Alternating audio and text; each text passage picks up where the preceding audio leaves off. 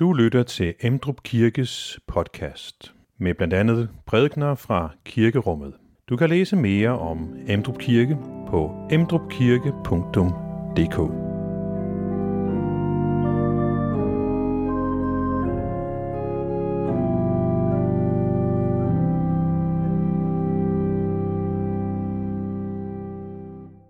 Velkommen til gudstjeneste i dag. Det er en øh, familiegudstjeneste.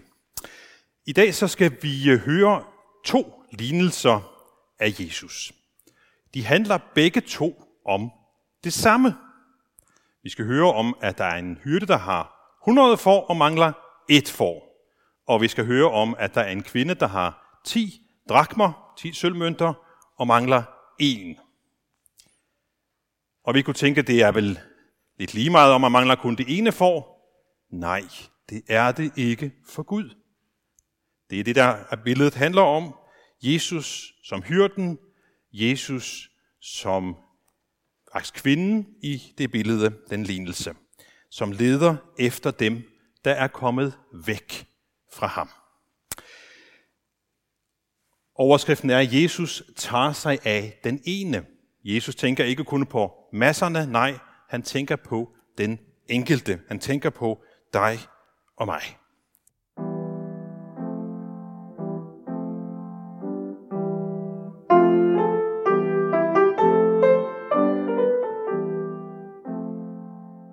Vi skal nu høre en genfortælling af evangeliet, og I skal bare blive siddende. Rundt om Jesus, så er der altid mange mennesker. Blandt andet skatteopkrævere, der arbejder for fjenden, og mennesker, der ofte bryder regler og love.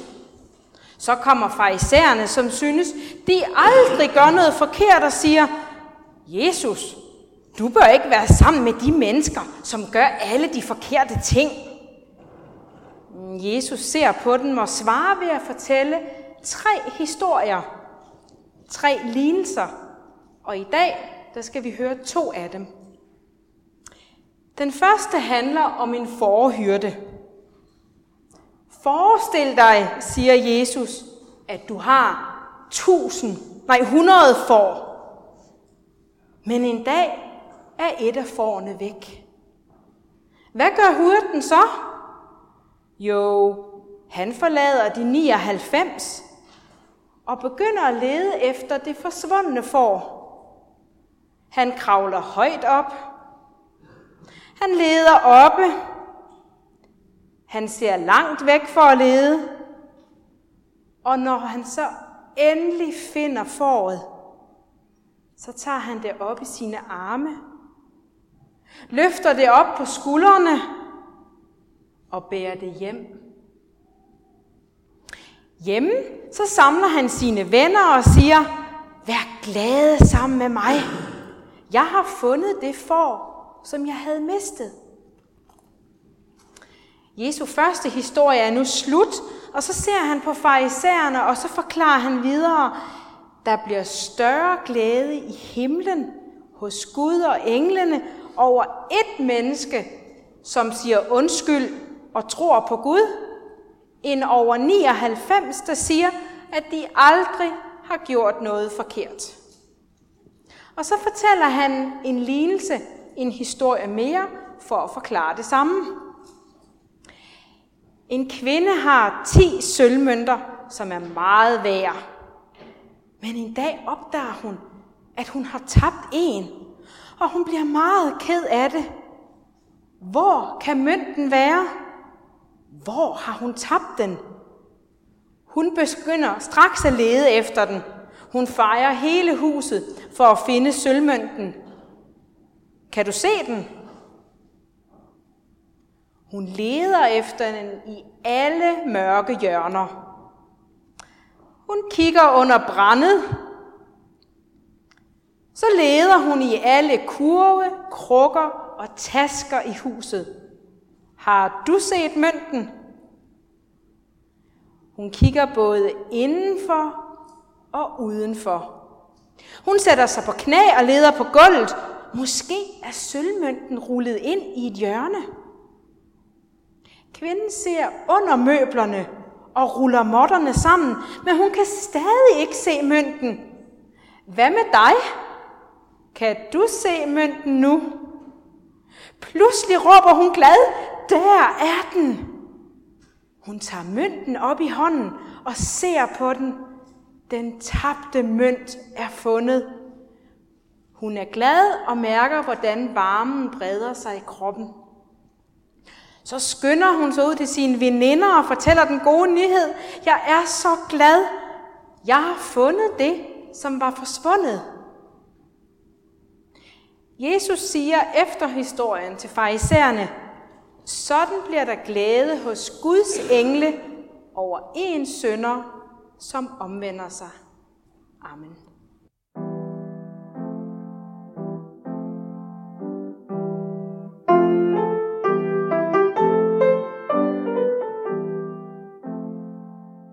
Når Jesus fortæller en lignelse, så er det, fordi han vil forklare os noget. Så fortæller en, han en historie, som ligner. Altså en lignelse. Og i dag så har vi hørt to lignelser. Og lad os prøve at tage fat i den sidste, den med kvinden. Vi hører om den her kvinde, og så hører vi om nogle mønter. Men hvad ligner det? Jo, se, kvinden er et billede på Jesus. Og mønterne er et billede på os mennesker.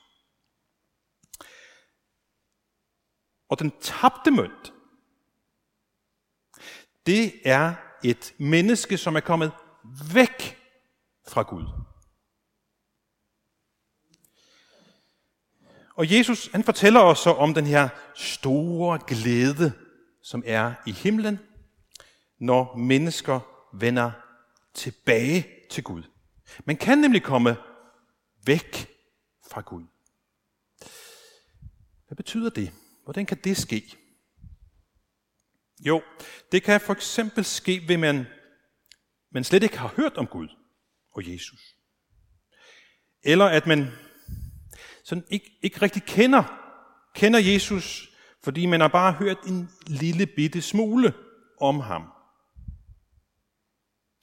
Og selvom man har hørt så meget, eller så meget om Jesus, så betyder det ikke, at man automatisk tror på ham. Og billedlignelsen siger altså, at når man ikke tror på Gud og Jesus, så er man væk fra ham. Men billedet lignelsen siger også, at det er ikke det, Gud ønsker. Han ønsker slet ikke, at det skal være sådan. Begge de her lignelser, de handler om, at Gud netop vil have, at vi skal tilhøre ham, at vi skal være et af hans. De mønter, som kvinden havde i krukken, det er de mennesker, som tror på Gud og er hans børn. Det vil Gud jo gerne, at alle skal være. Og kvinden havde 10 mønter, så da hun havde tabt en, så var der jo stadigvæk 10 tilbage. Nej, det er der mange. det var der ikke. Nå nej, så var der 9 Nej, tilbage. Åh, oh, det var det med yes. matematikken. Der var 9 tilbage, og det er der mange. Men alligevel, så ledte hun efter den mønt, der var blevet tabt, fordi den betød også meget for hende. Også selvom vi måske ikke synes, det lyder af så meget. Hun var ikke ligeglad. Gud han er på samme måde med os. Ikke ligeglad. Der er ellers så mange mennesker at tage af i verden. Hvad betyder en enkelt fra eller til? Eller en ud af næsten 6 millioner danskere, det er vel ikke så vigtigt for Gud. Jo, altså Jesus han fortæller den her historie for at sige, jeg er ikke ligeglad med nogen. Gud er ikke ligeglad med nogen. Han er faktisk så glad for alle, at han leder. Leder efter dem, som er blevet væk leder efter dem, som er kommet på, på afstand. Måske synes man selv, at man kan, kan leve uden Gud.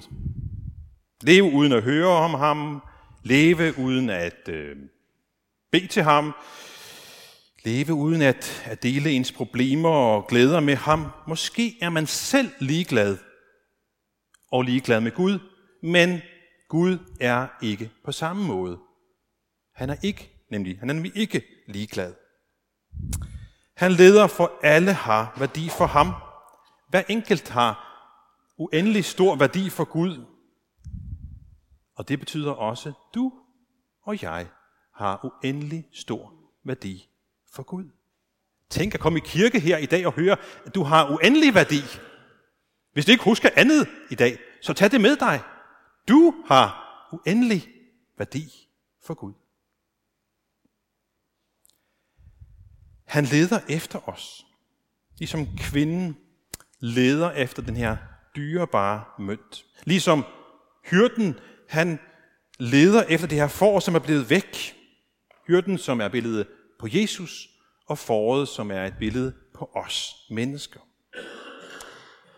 Når vi tror på Gud, så kan vi på en måde også være sammen med Jesus og lede efter dem, som er kommet bort fra ham. Det kan vi gøre på flere måder. Vi kan for eksempel bede for mennesker, som ikke tror på Jesus. Vi kan fortælle andre mennesker om Gud. Vi kan vise andre, at det er rigtig vigtigt at tro på Jesus, og også at det er rigtig godt.